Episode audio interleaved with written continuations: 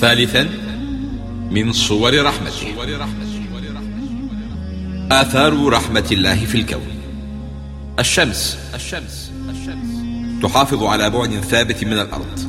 هذا البعد الثابت يضمن لنا قدرا ثابتا من الحرارة. لا يزيد فتقتلنا ولا ينقص فتقتلنا البرودة. الهواء الهواء. الهواء. يحيط بنا.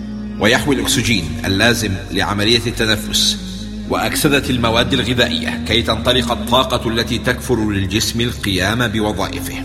الماء الماء الذي يمثل معظم مساحة الكرة الأرضية بما له من وظائف غير محصورة في جسم الإنسان فضلا عن استخدامه في الطهارة التي تقي شر الأمراض والآفات وهو الذي ينبعث من الأرض الجدباء طعاما نأكله.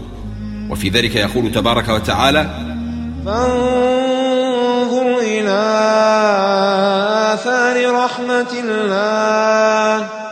كيف يحيي الأرض بعد موتها.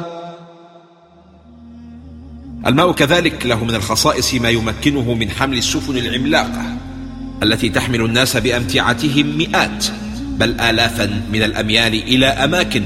لم يكونوا بالغيها إلا بشق الأنفس أو غير بالغها أبدا. الهواء له من الخصائص ما يمكنه من حمل الطيور الطبيعية والصناعية وهي الطائرات النفاثة الضخمة. من رحمته كذلك أن أرسل إلينا رسولا وأنزل علينا كتابه فعلمنا من جهله وهدانا من ضلاله وبصرنا من عمه. وعرفنا أسماء الله وصفاته وجميل فعاله وعلمنا ما لم نكن نعلم. هذه هي الرحمة الكبرى التي اختص الله بها من أحب من عباده. عرف ربه الرحمن؟ من تفكر في مظاهر قدرة الله في الكون وما فيها من الرحمة الخافية والنعم غير البادية. وما عرف ربه الرحمن؟ من لم ير رحمة الله فيما حوله من مخلوقات سخرها الرحمن لخدمته ورعايته.